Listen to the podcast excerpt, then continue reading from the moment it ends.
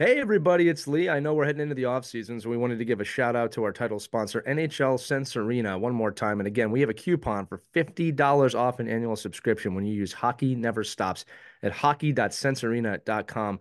I always like to remind everybody I've been using this thing for six months and I'm just blown away, not just from the VR aspect of it and the virtual reality side of things, but the ability to give different perspectives of the game, whether I'm playing as a goaltender, and I got to admit, it is really hard, but it has really given me a perspective from that point of hockey, which has made me a better coach and a better ice hockey player, or the skater modes, which help you work on cognitive skills and other things like heads up play that you don't normally get to work on in a practice or a game. So I implore you to check it out. It helps us out, it helps them out. Support our title sponsor, NHL Sense Arena. Get $50 off an annual subscription when you use Hockey Never Stops at hockey.sensearena.com. Again, that's Hockey Never Stops. That's the code at hockey.sensearena.com. Check it out. And without further ado, enjoy this episode of Our Kids Play Hockey.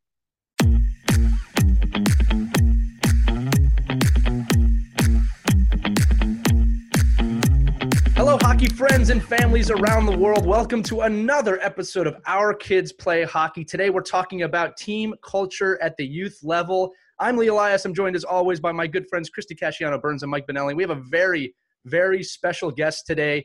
Uh, some of them you may know who he is. Uh, JB Spisso is listed on LinkedIn as a leadership and culture expert, author, and entrepreneur. But if you dive deeper into his bio, it just continues to expand like the universe. So for this audience, it's important to know that JB has worked with many prominent businesses and professional and collegiate sports teams across multiple sports. And as this is a hockey show, I'd be remiss if I did not mention that he has worked with the Columbus Blue Jackets, Florida Panthers, Minnesota Wild, Montreal Canadiens, Pittsburgh Penguins, and the New York Rangers. Sorry to name drop there, JB, but uh, some of you may have heard of some of those teams. They're pretty prominent in the NHL.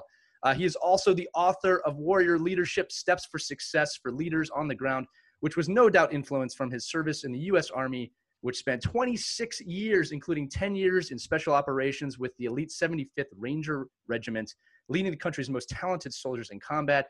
And JB retired as a sergeant major, the highest and most respected non commissioned officer position in the military. JB, we are pleased to have you on the show today. We can't wait to dive into this topic with you.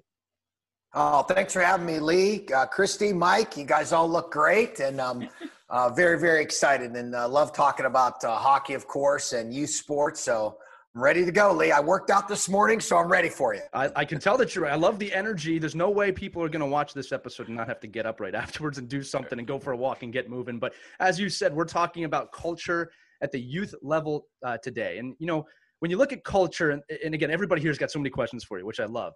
But culture really is a living thing, and it's something that needs to be nurtured. And as you say, culture starts with standards. So, my first question to you, just to kick everything off, is what are some of the standards that you consider to be the pillars for any team?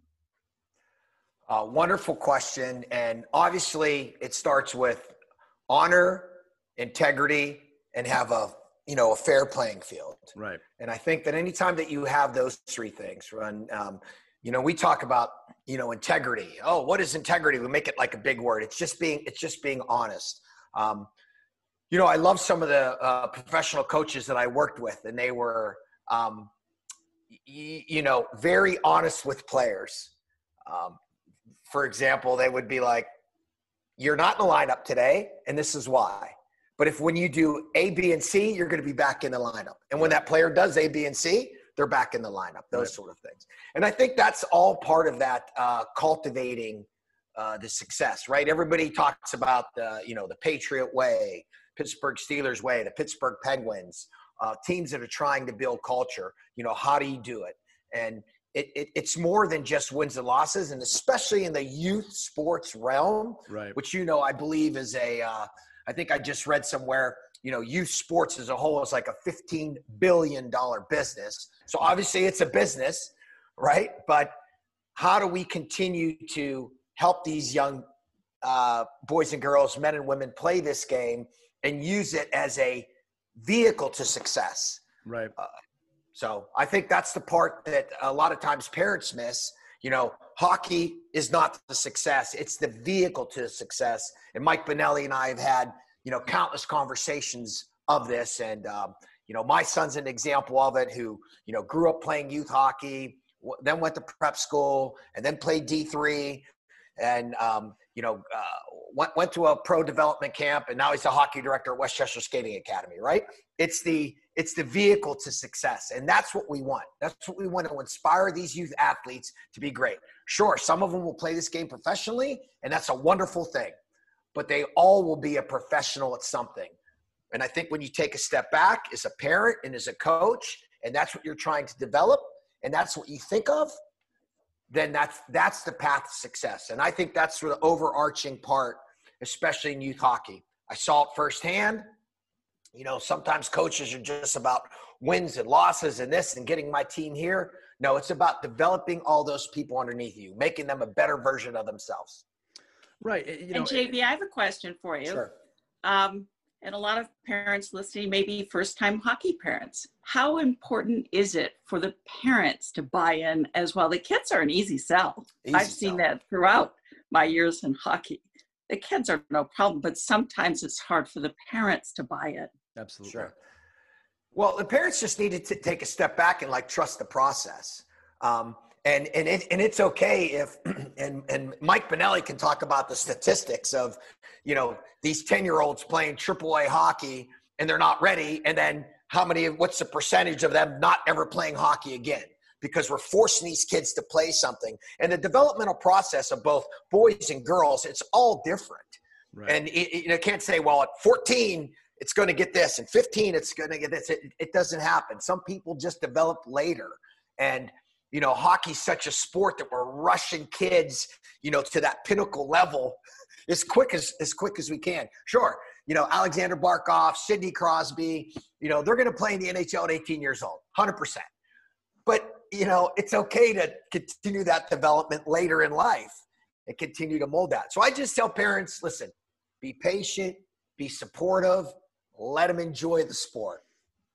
You know, one of the things we say a lot on this show is that it's so important not to lose sight that hockey or any youth sport for that matter mm. is a vehicle for a person's growth as a human being and that that should always trump whatever the actual athleticism or sport is. As you just said you know if you're a sidney crosby you're probably going to be picked out pretty early right? But that doesn't take away from the life lessons that you can learn uh, just from playing a sport and dealing with some of those pillars that you talked about in the first question about dealing with adversity. Understand what honor is and trust and integrity uh, mm-hmm. severely uh, you know major things right now that are needed in our society at maybe every single level mm-hmm. right so just getting back to the youth hockey for a second uh, there's a lot of moving parts on any team but when you get down to the youth sports level you got parents you got kids you got siblings you got coaches you got everything you know so uh, I'm, I'm always fond of saying that you know creating a team culture actually creating it establishing it and presenting it is always the easy part it's maintaining it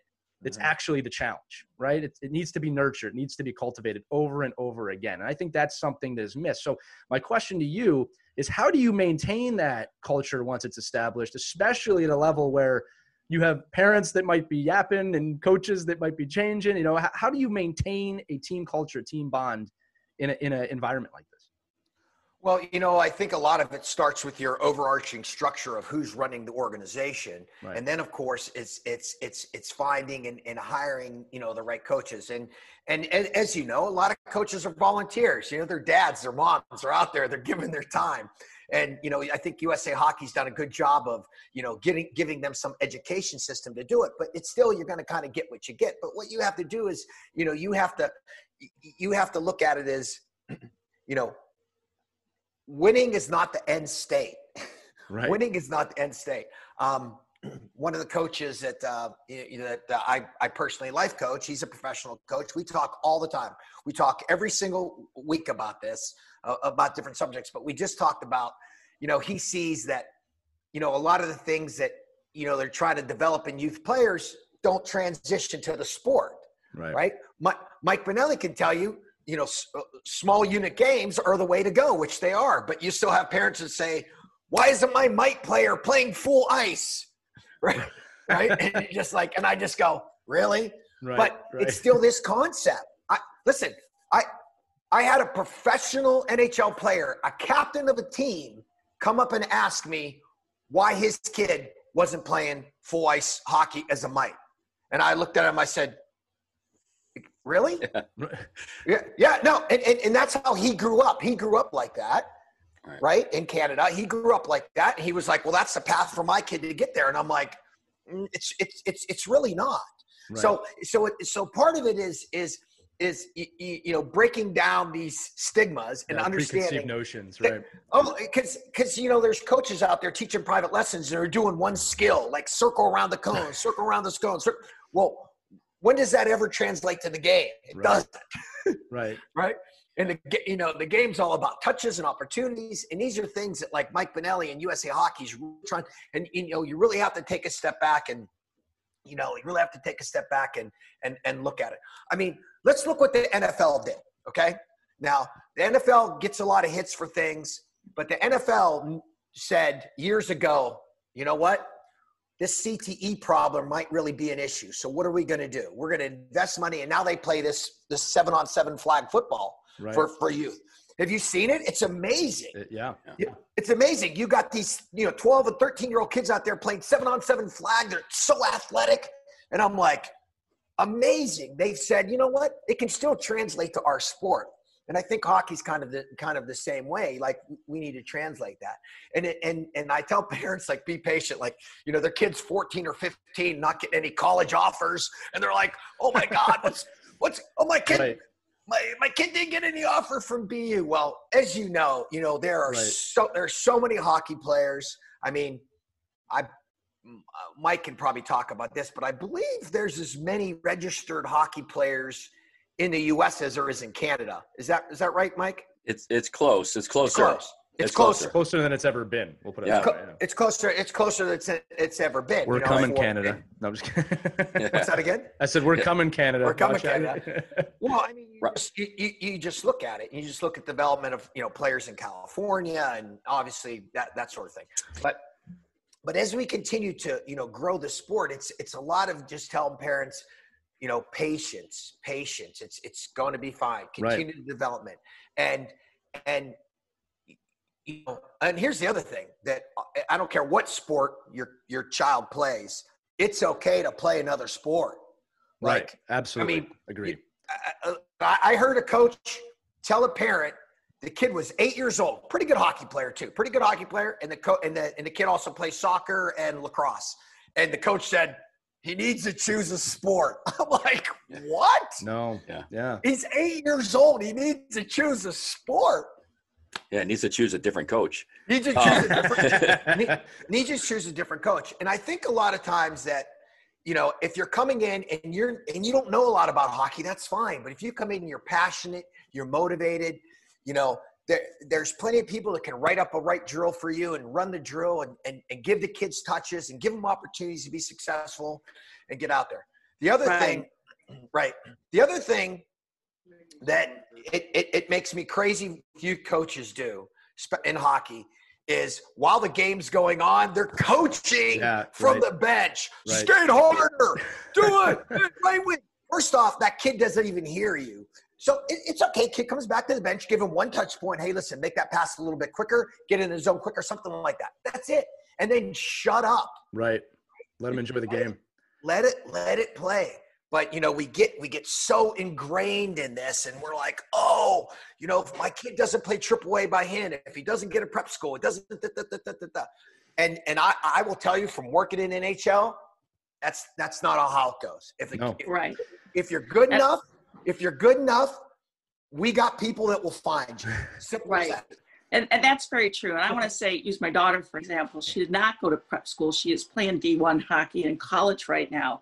And we were we were pressured early on when she was 13 and 14 by other parents. Sure. She's never going to play college hockey not being in a prep school. And many of them chose to send their girls to prep school which is fine if that's sure. the route you want to go. But it is not the definitive route right. if your kid's talented enough they'll find you and yeah. passionate enough they'll find a place to play yep and and you have to find the route for your child that works for them right yeah i mean uh, you, you know, some, you know, I know a young man. He's 16. He's he got drafted in the first round, and he's uh, uh of the Dub, and he's going to the WHL. Well, he, he's physically and mentally capable of doing that. And his parents asked me. I said, "Yes, he's physically, mentally capable of doing that. You know, he's a little bit of a man among boys." Okay.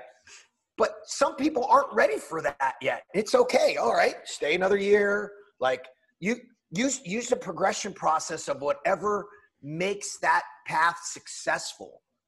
And right. and I think I think that's a that that you know that that's a part of it. Mm-hmm. Yeah, we've t- we've talked about that, JB, on this yeah. uh, uh, for weeks and weeks. That you know, each player and each parent and each family has to find their own path. I mean, Lee's talked about it in his in his path, and Chrissy's talking about with her kids.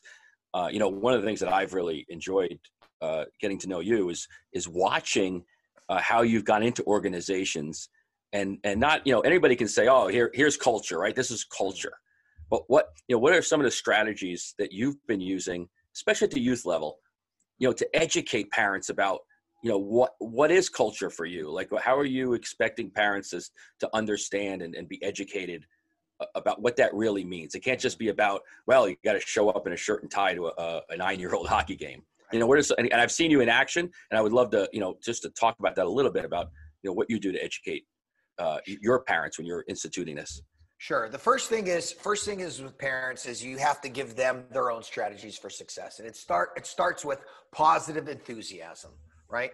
If this is where their son and daughter's talent level is, the talent level will not go higher if it's like that, if you're forcing it down. You have to force the talent level up. Okay. It doesn't mean everything's always puppies and rainbows, right? But it does mean it, it, it does mean you're going to positively influence your child's talent. You have to positively influence it. Okay. Now, if they're late, they're not prepared. That's another. That's another issue. But you have to positively influence it. The other thing is, is I always tell parents, you know, after a game, you know, take 24 hours before you talk about it. Like, right. like don't get. Uh, you know, Marco and I used to have this in the car. Like he would get in the car and, you know, he might be minus four, and I thought he played like we didn't even talk about it. And then the next day, I'd say, hey, um, what do you think you did well and what do you think you need to work on? And many times the athletes like you know i did really great on this but i need to work on this. Yeah i saw that too. Okay how are you going to do that? Well you know what? Da, da, da, da, da. great. Awesome. So you know and that's all part of that it's all part of that conversation. It's all part of that development. It's all part of that healthy learning. I'm telling you this is you know sidney crosby's parents with him were very very positive with him obviously he's extremely talented and everything else but but but gave him that positivity so so he took his talent to another level. That's what you have to be. Now when they're adults that's a different story right? Sometimes you know sometimes the coach has to you know you know right. mike mike Eruzione says it all the time right? Herb brooks kept him you know he thought he was getting cut every day. But yeah. mark johnson you know he always patted him on the back. Hey mark good job right but but but, that, but that's understanding who people are. And that's the other thing coaches need to understand. You can't blanket these kids okay? You can't throw a blanket over them sure the standards must be the same. You're on time you're on the ice in time you're dressed right the whole thing. Like when i was a youth coach i had this crazy issue if you're not wearing matching socks. Like if you came on the ice with different socks out right? Change your socks matching because i was just trying to instill standards it didn't matter if it was the best player or if it was a kid trying to make the team. Here's the standards. Here's your practice uniform. Here's what you wear. That's standards. But the other thing is you got to start understanding who these young people are as human beings. Right. Right. They all need something. Right. So there's three things that I always tell parents what they must do, and they must teach, they must coach, and they must mentor. Right. So let's break down the three. When you teach somebody something, what do you do, Lee? You uh, explain to them the processes needed in order to understand how to do a skill or trade or anything involved. 100%. You're a smart man. So exactly, that's, that's, that's the definition. It's exactly it. Yeah. You give them you give them structure for that, right? Right. Okay. And and and and then when you and then when you coach, you you coach them on that specific task to make them better, right? And then when you mentor, you give them the room to develop that right. task. And be creative, right? And be creative. Right. And that's so important. I think Mike Benelli and I talked about this. You know, I tell the story of, uh, you know, I worked with the Pittsburgh Penguins and uh, Tony Granato was the assistant coach. You know, now he's a, the coach at University of Wisconsin, you know, USA Hockey Hall of Fame, that whole, you know, the whole story about the Granato family. And I was in the uh, power play meeting with him and uh, he was drawing up the power play and he, and he, and he kind of like started it. he like didn't finish it. So he's like, all right, any questions? Everybody left. And I said, hey, coach. I said, hey, coach. I said, um, did, did you not finish that play up? He goes, yeah, no, I, I left it open purposely. He goes, because I want 71, Malkin, and 87, Crosby, to be creative. Right. I want them to do what they do. And I was just like, wow. And, and and a part of that is is you know you can get that all the way down to the youth level. Let let kids Absolutely. be creative. Let them you know let them try to make a play around a, a defenseman. Okay, doesn't work. Hey, you know what? Like because what happens is you're doing it in real time right? You're doing it in real time. Like, you know, the reason that special operations forces are so good in the US military is because, you know, we do this in practice in real time, live fire exercises, real time, night vision, boom. You know, you do it at speed. Sure, you make mistakes and you learn from it. You're like, okay, well, I got to do this better. So it's all part of that being creative. And I think that, you know, it's it's so much more important to develop young people and put them on the path than just winning games.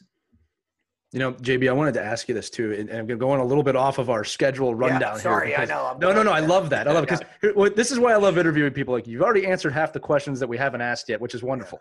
All right, which means we could have new questions come up. But sure. um, you know, one of the stories I love to tell that that goes right with what you were saying is uh, I was coaching pro in Europe, mm-hmm. and uh, it's same type of story. You know, we used to say about our players that you know, especially halfway through the season towards the end, like if we're still coaching certain things at that time or teaching, you know, we, we didn't do our job, right? Like they should know it in a game. And I love what you're bringing up about creativity at the youth level. And that's something I want to focus on. Arguably, kids are more creative than adults. In fact, I think we, we make the mistake of ridding children of their creativity too mm-hmm. often, right? Mm-hmm. You want to allow kids be creative. And I think mm-hmm. this also stems back to a fear of failure. And I think that that's one of the biggest plights facing youth sports in general is that we teach kids to fear messing up. Now, just so everybody listening understands what I mean, it, you know, a kid should not mess up the same thing 9, 10, 15 times. It's not okay. But you have to give them the flexibility to fail and be creative so they can learn what to and what not to do. And again, like you said about Crosby and Malkin, I don't have a better example than that, but what you said about them is allowing them to be creative and do what they do. It's so important. I just want to touch on this again mm-hmm. to allow your youth players within a structure, and that's mm-hmm. very important, within a structure, within the system, mm-hmm. try things, experience things, learn mm-hmm. things. And then, as you said in the car ride home, you know, what did you fail at today? What could you have done better today? Teaching a young person to have that conversation you are mm-hmm. absolutely setting them up for the for the structures that are needed for real life we mm-hmm. all fail in life and i've mm-hmm. always found it uh, amazing when parents or coaches or anybody involved set a false standard of you can't fail that's mm-hmm. not realistic it's how do you fail how do you get up how do you have that resolve is mm-hmm. that part of the process that you instill when you're creating that culture is you know not a fearless culture, but not fearing failure. Mm-hmm. Uh, that that's it. And I think what happens is we we take the fun out of sports. Yeah. We take we take the fun, and as soon as as soon as that young man or woman loses that spirit, forget it. It's right. done. Done. Okay. Burnt. And and and me, you, Mike, Chris, we can't coach any of that. It's done. Once that spirit is broken, and and when and why do you need to break the spirit? That's what i tell parents all the time. Yet, you know part of that mentoring is is you know giving that kid some space afterwards and be like hey what do you think uh, what tell me what you did well yesterday. Oh i did this this this. Yeah you know what? I saw that but i also saw this. Right. Oh i didn't think of that mom dad thank you. Right it's all that means everything it's to all, kid too. That means it's everything. all part of it and that's part of that mentorship program right? And they're all like, and and and, and parents get in this box and they get so thing, and then all of a sudden, you know, Mike Mike knows, you know, it's the it's the uh, hockey coaching maniacs and be like, well, if your kid doesn't take this, kid doesn't go to this clinic, he's not gonna. oh, oh, oh, you're not gonna go to this clinic? Well, well life's over. You know, you got you know, in my in, in, in, my past in my past uh, work, right, of doing especially a lot of private lessons and one on one. You know, parents are always like one of the things they like they they think that you can find the path to like how do I get my son or daughter more aggressive? How do I get them to love the game? You know, how I go well. Listen, and I think it's you guys hit it on this. Every one of you that you can i don't want to use the wrong term here but you could beat that out of a player like you could really diminish it right. but you it's hard to get it right? So if you, you have can a player, steal it, Mike. Like I you, you would steal it from them. Yep. Yeah, and it's just like you know, if you if you're on the edge, and I say, you know, I, have been listening to, you know, obviously uh, this is a great time of of this. You know, that we're in a situation where I'm I'm able to be so much more educated and listen to so many more people, you know, like JB, and and have an opportunity to really you know hear all these different thoughts.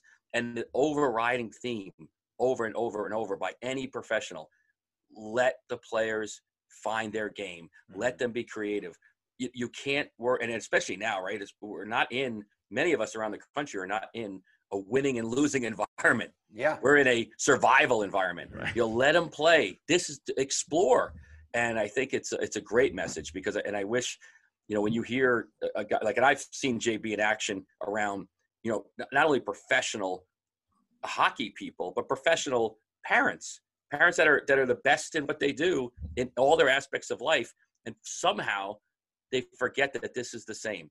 You need to have that flexibility of failure. And, right. and, and I don't know why we lose that in athletics. Now let me ask you this, JB. You know, we've all read the statistics. Seventy percent of the kids quit hockey, other sports by the age of thirteen. So they're not having fun. Sure. So you really need to keep that fun spirit alive.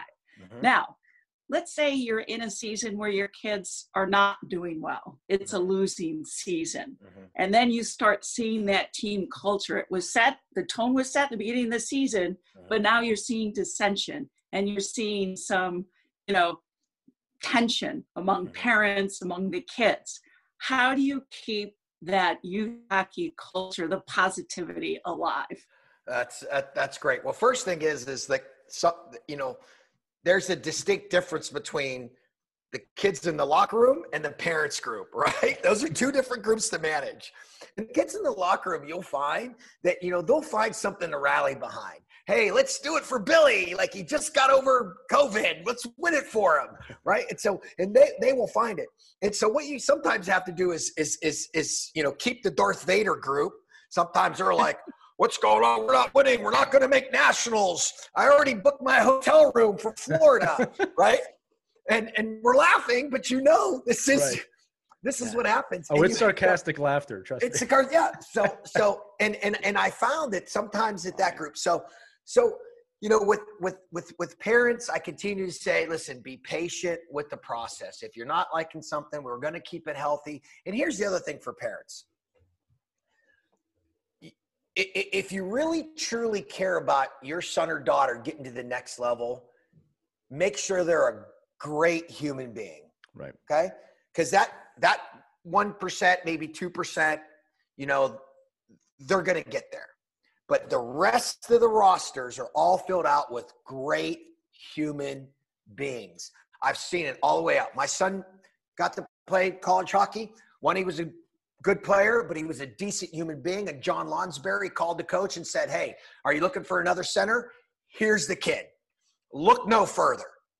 Done. I can tell you in the NHL when they're filling out the rosters, right?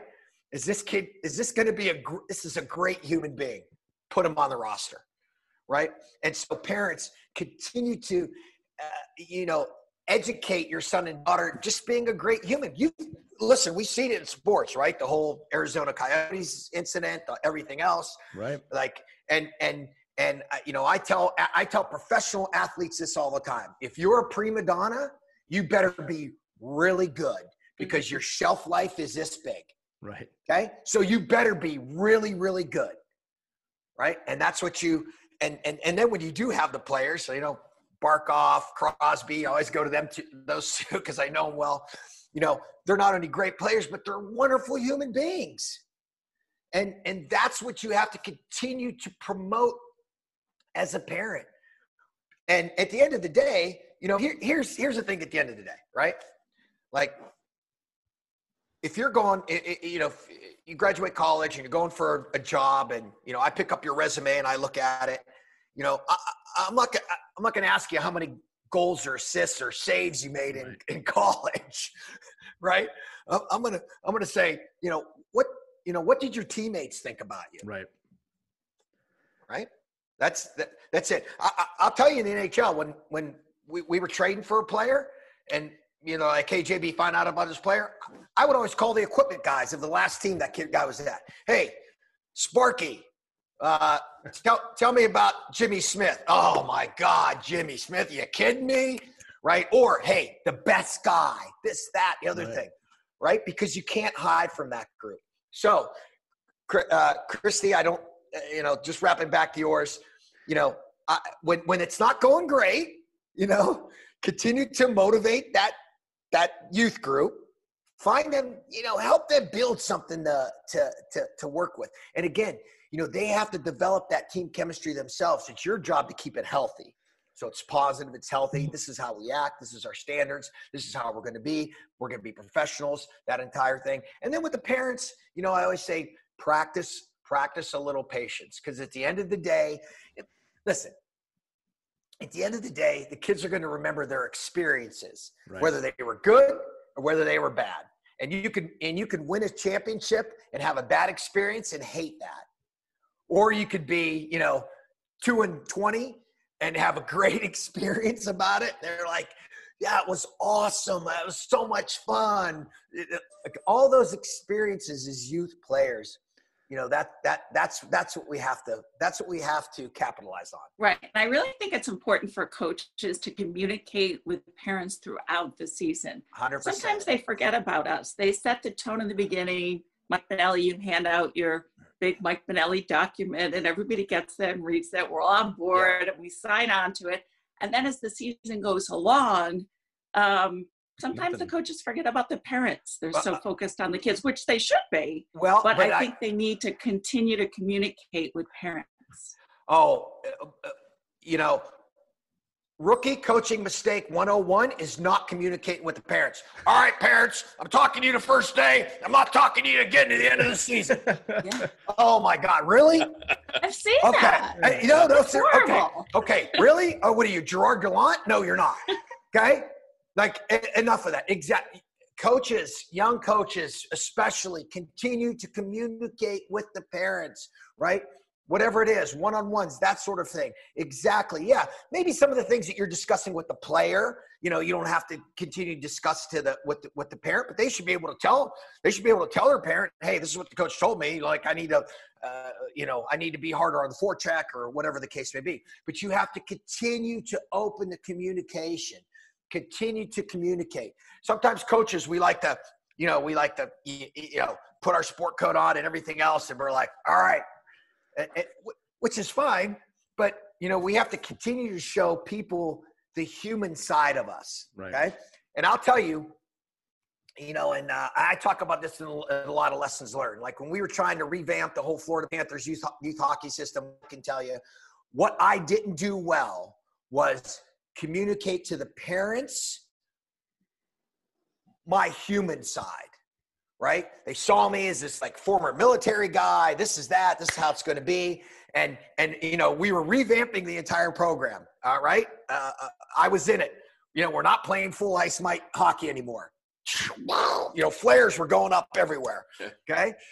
And we had mike in and he was helping us and we were really building a great program. Modules the whole thing it was awesome but I did not communicate that in a human way to parents. I was like, all right, this is what we're doing A, B, C, D, E. This is our blueprint. This is what we're following. And it worked. Okay. What I should have done was been more, Christy, tell me what issues you have with this. Okay. Nope. Listen to it. Right. And I, I, I use that as, as my check. And I got to tell you, um, you know, you should have Kevin Weekes on this program. Um, uh, I'll link you up with him, Leaks, because Kevin and I talk about you know you sports uh, uh, so much. You know the way you know he had to, uh, uh you know, obviously, uh, you know, come through the ranks and right, right. you know everything else he did, and and we talk about how like are we doing enough to get um, to to to make this sport you know for everybody and he's got some you know some great aspects but we talk about this whole you know development process right? And I think that at the end of the day, you know, when you sit with people like Mike Benelli, he explains you youth hockey, and you're like, wow, that makes a lot of sense.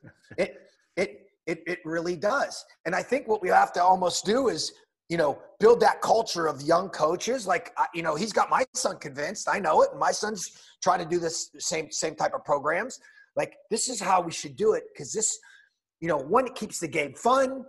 And oh, by the way, we're developing kids as athletes and as human beings. Right. JB, I got you know, I'm a I'm a big believer. You know, great questions demand great answers, and you have spawned a question in my head. But sure. so we're gonna jump into leadership. This is all gonna transition into leadership okay. in a minute. But one of the questions uh, I want to ask you this, and and you talk about specifically, especially young coaches and parents, right? You have worked at the professional collegiate level with multiple sports, multiple top tier athletes, right? I'm under the belief that sports fans see about 10 to 15%, that's including games and whatever you see on TV, of what actually is happening in a pro sports environment, right? Only 10 to 15%.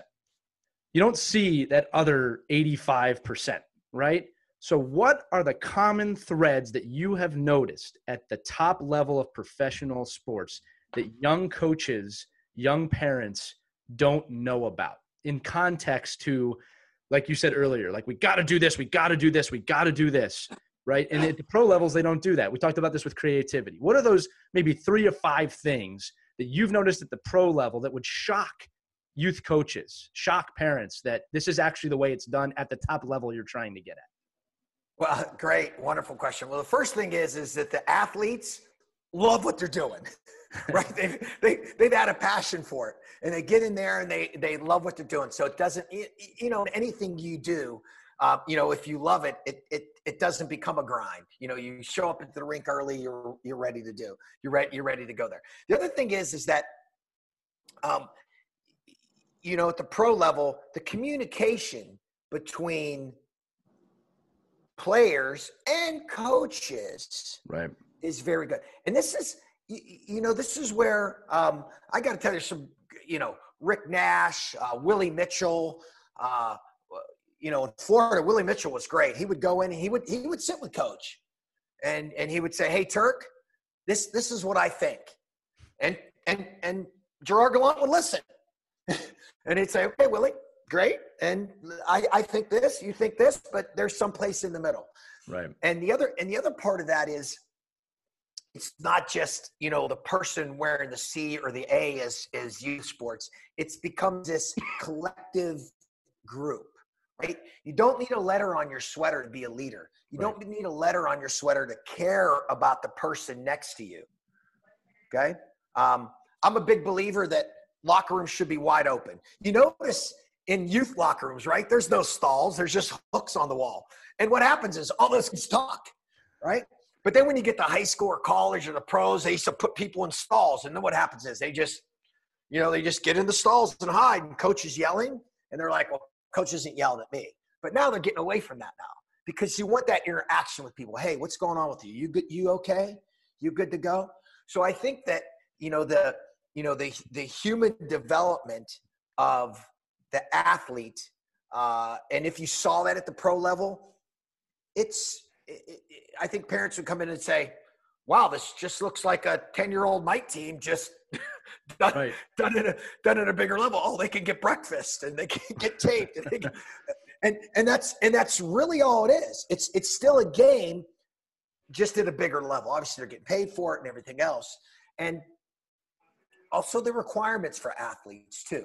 Um, you know, I was very, very, um, you, you, know, because of the collective bargaining agreement, you know, an athlete only has to do so many appearances.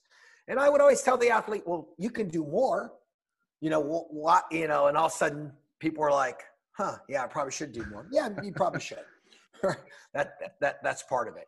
Um, so it, there, the, the, the, the, the coaching uh, might be a little more precise. Sure. Um, Obviously, the game is more precise, uh, but the general shell of it is all the same.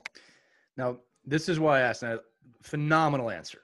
Yeah. Right. And and this is something I'm, I'm actually going to kind of throw this to Mike a little bit because this is something Mike does really really well. Right. I want everybody listening to notice that he didn't say the keys at the pro level are a tremendous slap shot. Yeah. Right. Being able to do C cuts better than everybody else. all right, and being able to do a vertical leap, whatever, whatever those are. This is what you said, and I wrote them down, right? Passion, number one, communication, collective leadership, community, being a good person, human development. How much are you, as a coach or a parent, doing that with your team? And again, at the youth level, yes, skill development is very important. I'm not negating that. But he he just told you, JB just told you what it takes to be at the pro level. And the question would be, how much of that are we doing at the youth level? Now, Mike, I'm going to throw this to you because you're, you're championing this every day, right? I, I watch you do it right? But like the JB's right. These are some of the things that are passed over as, oh yeah, okay, we'll get to the human stuff. you know, at some point, right? It, this is a major part of development of not just the player but the person. Mm-hmm. Yeah, I mean, I, and this is where you know when JB talks about at the pro level that could replicate what we can do at the youth level. That's the, like everyone's good at the college level everyone's great at the at the pro level. They're all good. Like even I joke around with my son. He's like, "Oh, I don't want you know he plays NHL." Uh, you know, 21 or whatever. Oh, I don't want that guy. He stinks. I go, he's in the NHL. I, don't know. I don't know right. what your le- I don't know where your criteria is for stinks. But you know, I think it's. But again, that's a fan, right? But I think at the, at, you know, one of the things I would love to hear, JB, is because it really strikes on that. Uh, you know, as I'm visualizing the locker room, you know how is it how important or what could you do as a youth coach to influence a lot of those things right. by putting certain kids together like how much effort goes into your job as a cultural development expert uh, to, to, to help guide coaches in putting the right kid with the right kid or the, the right person with the right person to influence culture within the yeah. locker room great, great question. And, you know, um, I'm giving Willie Mitchell some big kudos here because he was one of the best captains. I saw Sid too as well. But I, I got to sit with I got to sit with Willie Mitchell as he kind of, you know, read the tea leaves of the locker room, right? And said, you know what? I'm going to move this player with this player because you know this player doesn't talk a whole lot. This player talks a lot, so I'm going to put him there. Uh, We'll put Jagr at the end and give him two lockers because he's got a lot of stuff. Like seriously, it was hilarious. Yeah, I believe that. Yeah. And, Jaromir Jagr, Jagr, of course he can have two lockers. He's Jaromir Jagr. Yeah. He had two lockers. And, and, yeah, and he had like, uh, you know, and he's very religious, by the way. Jarmir's very religious, so he, you know, he had all his little figurines up and everything else, and and, and just the way that you you you do that. And here's the other thing. Um, and uh, he, here's the thing that coaches should do. They should. Here's a great exercise. I tell youth coaches all the time. Um, next practice, you know, whoever you're sitting next to, you know, I'm sitting next to Lee. Okay. Um, JB, you're going to have to tell me three things about Lee that I don't know. Lee, you're going to have to tell me three things about JB that I don't know. Right. And like I've watched pro coaches do this, and I've watched players go, I don't know. And and yeah, and the coach said, you've been playing next to him for eight months. You don't know right. anything about him? Right. He's like, seriously? he's like, that's unacceptable. And, um, I, you know, I watched a pro coach come in with his own money. He came in with his own money, $10,000. And he's like, I'm going to ask you questions. And if you get it right, I'm going to give you money. And it doesn't matter how much money millionaires have. They love right. it. They're like, right. they're like, all right, got it. And he's like, all right, um, JB, tell me Lee's wife's first name? Oh, I don't know. Oh, they don't get paid. And, yeah. and so, and, and, the coach ended up giving up like 300 bucks. That was it. Wow. You see what I'm saying? And but right. he was proving to the players, you don't know anything about your, was, your guy to your left and right. JB, was that he, team winning or losing? Uh, well, see, the team then wasn't winning. Yeah. It wasn't winning then. But guess what he did? He turned that team around and they ended up you know, getting to the Stanley Cup Finals. Right. So, um, you, you know, he ended up turning that team around, but he was showing them you don't know anything about your mate. That's unacceptable. Right. And I know, you know, today people were like, well, I don't want to want to talk, you know. No, no, you should just strike up a conversation. You should know when somebody's not having a good day. I would notice it right away with players. I would have coffee in Florida. Players would come in and I'd be like, man, that's the same clothes that kid wore yesterday. Right. And I'd go see the captain. I'd be like, hey, Willie. And he'd be like, I'm on it. And Willie'd be like, hey, what's going on with you? Right? And so it's just the power of observation because not everybody, you know, there's still a human element to being an athlete, whether you're a youth athlete, a college athlete, or professional athlete, there's still a human element to it, right? Absolutely. You know, JB, one of the things I do when I work with teams, which is a passion of mine, is I always talk to the coaching staff about how much team building, team bonding are you doing? Like what percentage? And they always ask me, well, what percentage do you think we should be doing? I said, you're not going to like the answer to that question. Right. And, and they go, how much? I said, at least 33.3% of your time and building a team. Sure. And they go, we can't do that. We've got this. And by the way, this isn't limited to sports. This is every team, whether it, Christy, your broadcasting team, or Mike, your sure. your development team. I say that, you know, and I always use the military as an example. Military is the best team on the planet. No one's ever going to debate that, um, at least not successfully. And you know, you said this earlier. The training, it's training, training, training, training all the time. You know what I mean? And and and bonds are formed in that. You know, I look at the military and I say they're setting an example for what we need to be doing as teams, right? Mm-hmm. So again, even at the youth level, where this is actually much easier to do, right? You don't have all this life baggage that's in the way. You know, yeah, team building at least once a week, at least once a week, really should be every practice, right? Um, is such an integral part of everything that we're talking about here, right? The, the community, the human being, and they take that with them throughout their life. You know, we recorded an episode last week, and all of us talked about um, you know, it was about losing seasons and these teams that were getting killed, but they were creating a good impression by either giving us meals after the game or just being very respectful in the impression that they had on us. And they were team building. And a lot of those organizations ended up, like, as you just said, flipping it around. Mm-hmm. Right. So I, I do want to uh, transition here kind of towards the leadership side of things and the motivation side of things. And I absolutely want to plug your book, uh, Warrior Leadership Steps for Success for Leaders on the Ground, which is available on Amazon. And I am going to give you some time to talk about that a little more at the end of the show. But one of the things I want to talk about with leadership, um, as we said, is that hockey and sports, this is not limited to just hockey, obviously, is a vehicle for growth to create leaders in life, right? Uh, Christy has shared so many stories, wonderful stories about her children and the gifts the game has given them outside of hockey. And they're successful hockey players, right? Um, you know, I wanted to talk about that and I wanted to revisit what you said earlier um, about you don't have to have a C or an A to be a leader. And I think that that's a very important message, especially for any of the younger players that listen to this show. Because I think a lot of times kids think, well, I have to have that letter to be a great captain. The truth is, if you need the letter, that's a problem right? Usually the best leaders don't need that letter. They're, you know, it's earned. So I just wanted your thoughts, not general thoughts, but your thoughts on youth hockey, youth sports with leadership and how everyone, the coaches, the parents, and the players play into that. Yeah, exactly. Um, you know, part of it is is that you know, especially in youth hockey, what do we do? We give the seat to the best player, right? And a lot of times in pro sports, it's the same way. And sometimes even in pro sports, we overwhelm that person with the C and it you know it's fine to give it to them but then you need to put a uh, a, a, supporting cast around them. Right right. And the supporting cast around them that helps. And and you know uh, I remember, you know, Rick Nash, when he was the captain of the Columbus Blue Jackets. We used to talk all the time about this. Is that you know, even though he was the captain, he had a supporting group around him, and not just two assistants, maybe three or four more people. And that's what you can. And you talk about. It. You say, hey, listen, you know, we got this young guy. He needs a little bit of help. And somebody says, hey, I got him.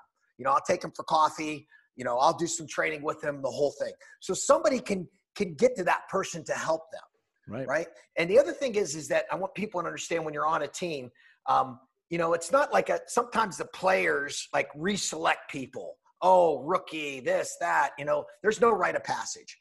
It, if that person's on your team, it can help the team be successful. Then it's part of the team right? The the coach has already picked it. So so the more that we have inclusion and bring people together, the better off we are. So that's all part of it. I agree with you. There's things um, uh, when I coached, you know, when I coached, you know, squirt hockey at, at West Point, uh, my assistant coach uh, was a guy by the name of um, uh, Chris Frasty. He was actually a SEAL Team Six pilot, legend, Navy Navy pilot. Worked at West Point though. But uh, our kids played, and he used to call um, he used to call it forced team fun. They were like, "Oh, coach," he's like, "We're going bowling today." Yeah, the kids would be like, "Oh," and he would call it for, forced team fun. It was hilarious. And things we did with like Mike Benelli's team, they ran the mountain. We would do these things to get the kids together. And guess what? At the end of the season, that's what they that's what they would remember. They would remember climbing the mountain with rocks, right, Mike? They would remember those type of things and, and and that's what happens is you're building and you're growing and you're building a foundation for success yeah i mean yeah, and it's also a, a chance to as you said, it's really important to raise good human beings.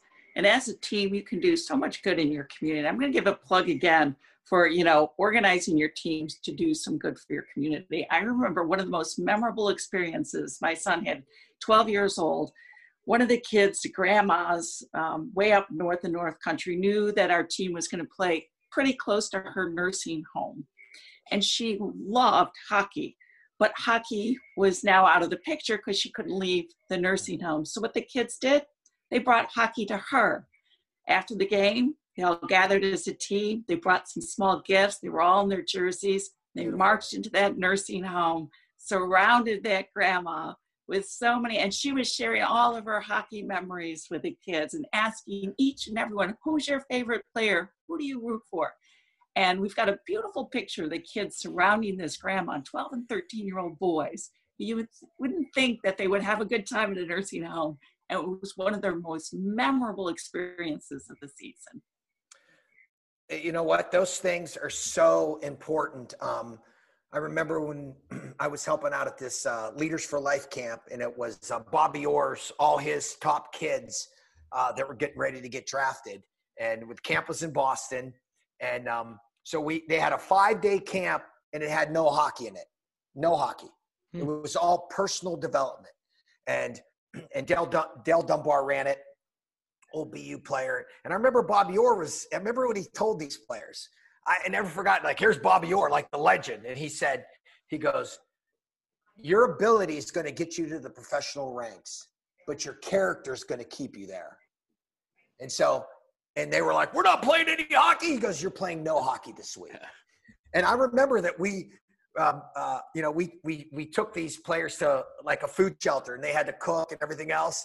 And there was this old retired Marine, and he, he said, he goes, I need this storeroom painted. I'm like, no problem. So the players are like painting the storeroom, and he was like, and he was like, you know, old retired Marine. He was like, don't be slapping that painter out, boys. Don't give it off.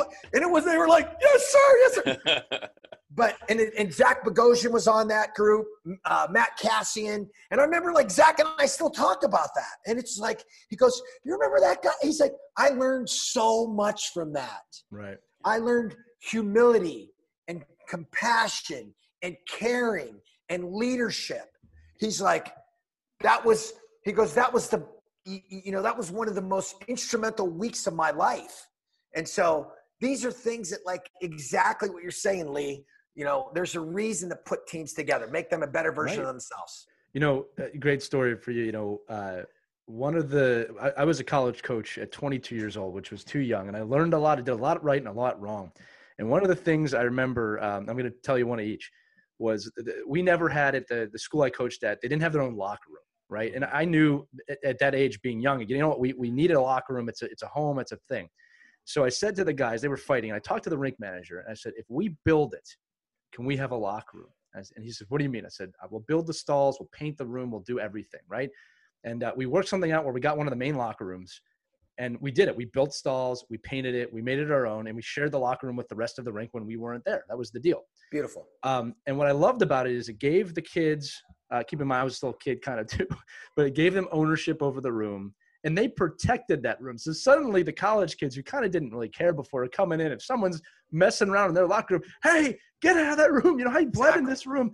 Um, it created such ownership and a bond that, hey, we made this together, right? And then that bond was passed down for years beyond that. About every year we fix our own locker room, we do this together. Mm-hmm. You know, so like you're saying, events like that. You know, another thing too. Uh, you know, when I played for this team and coached this team, uh, we would have to go into the inner city and read to underprivileged kids. And I remember that had a major effect on me. Uh, not just the, the, the, great feelings that go around with giving back, but to see another area of society that I had never been in. And to read to those kids, you know, talk about character, you know, giving yourself perspective, man. I, I remember leaving that like I am blessed to be able to play hockey and go to college. Yep. You know what I mean? Um, now, one of the mistakes I made at that young age, again, 22, 23, was had to do with motivation. Um, and I think this is a mistake that a lot of coaches and parents make, and I wanted to get your take on it. Is that, and we, we did talk about this a little bit earlier, everyone's motivated differently, right? Mm-hmm. I think a lot of young coaches make the mistake of thinking, well, the way I was motivated is the way you must be motivated. And that's right. how you get the screaming coach or the, yep. the happy clapper or, or, the negative power persuasion, positive power persuasion. So, you know, what are some of the steps when you think about everyone's motivated differently, especially today where things are a lot different than mm-hmm. when we were younger, right?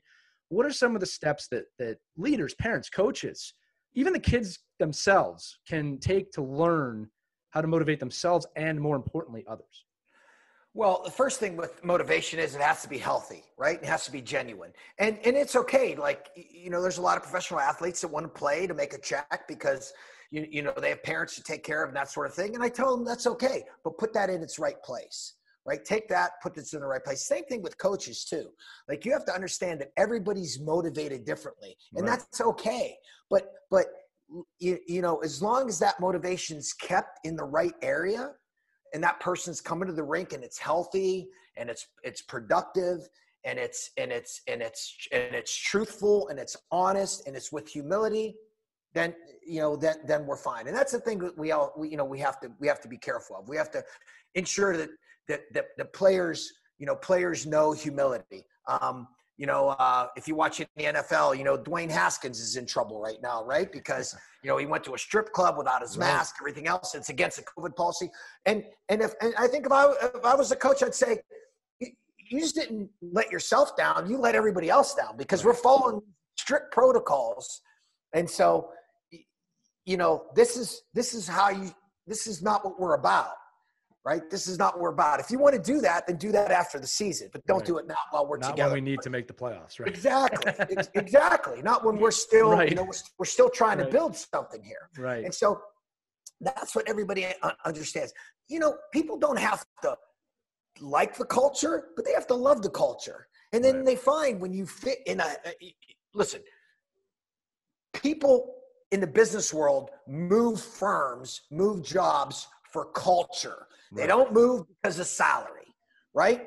If Christy doesn't like the firm she's working with or the group, she's going to move because of healthy culture. That's what it's about. And so, and so that's what we have to continue to understand about that culture and team chemistry and make it healthy and that sort of thing. Now, can you win without good culture?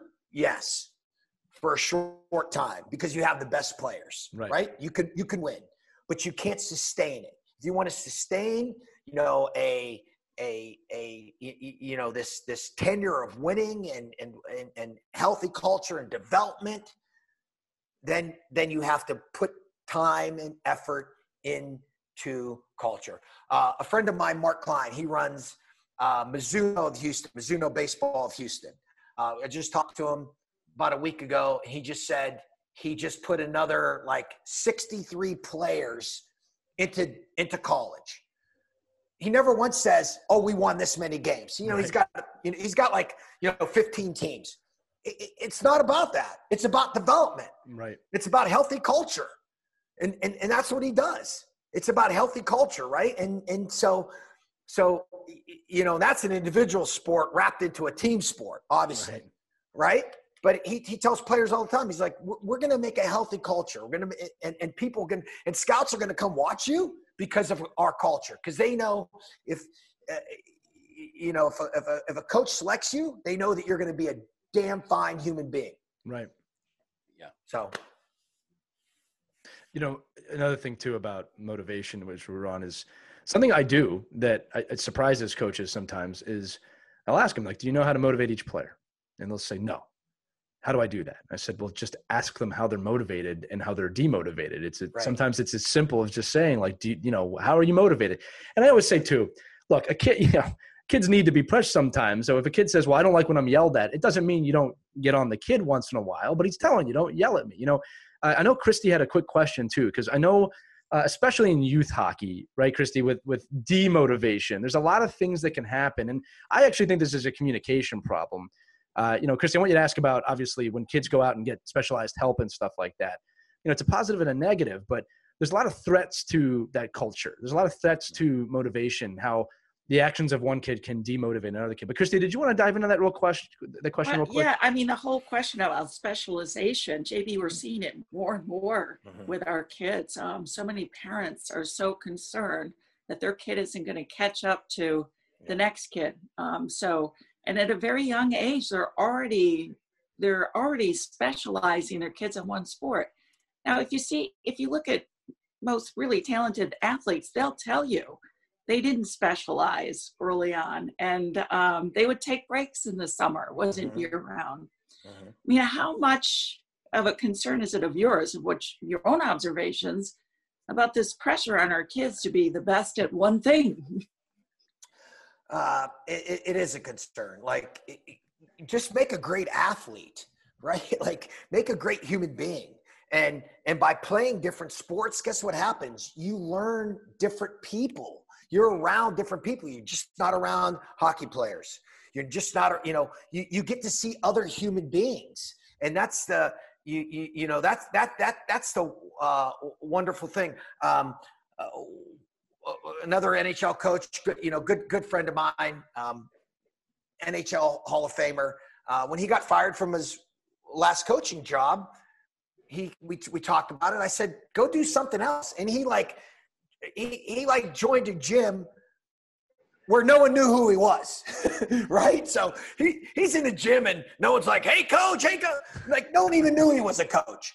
And, and he goes, and, and, I, and I said, how, how was that? He's like, wow, I met people from all walks of life that I would never would have been around. And that's the importance of getting in different sports. Same thing for the parent too. You're going to meet different people you're gonna you're gonna you know you're gonna uh, you know come to to to to learn different things um, uh, lee have you ever read the book uh, the matheny manifesto no but i'm gonna have to now. It, it's a it's yeah it's a it's a it's a baseball book but it's mike matheny when he actually you know f- former pro player and manager and he and he started coaching. They wanted him to coach youth baseball. Right. it's hilarious. But it's good it's good for coaches to read and it's good for parents to read. The other thing, uh, I don't know if you've watched the series Ted Lasso, but I've been told to watch this by. If you're a young coach, if you're a young coach, if you're an old coach, you should watch it. I don't know who their coaching technical advisor is, but I gotta, but I gotta tell you, there are some very specific points about culture and leadership in there. I don't know how they got it. It's it, it, it, it's great from the simple coaching aspect of it. You know, obviously has some comedy, but the simple coaching aspect. So you know, thing that I want coaches to remember, young coaches, is is like you know, let these players enjoy. Give them some passion. Give them some fire. You know, I mean, they love that. Like play a little bit of one-on-one games with them, that sort of thing, whatever it is. But you know, keep people keep people moving. Get guys like Mike Benelli and that will show you how to do these right. small skill games and how I, I saw it firsthand. I saw it, I ran it. I was just like, and the kids were like, this is awesome. They're getting plenty of touches, they're hustling, they're sweating, and it's so much fun. You know, the and, and then again, make sure that you communicate to the parents what you're doing. This is what we're doing, and this is why we're doing it.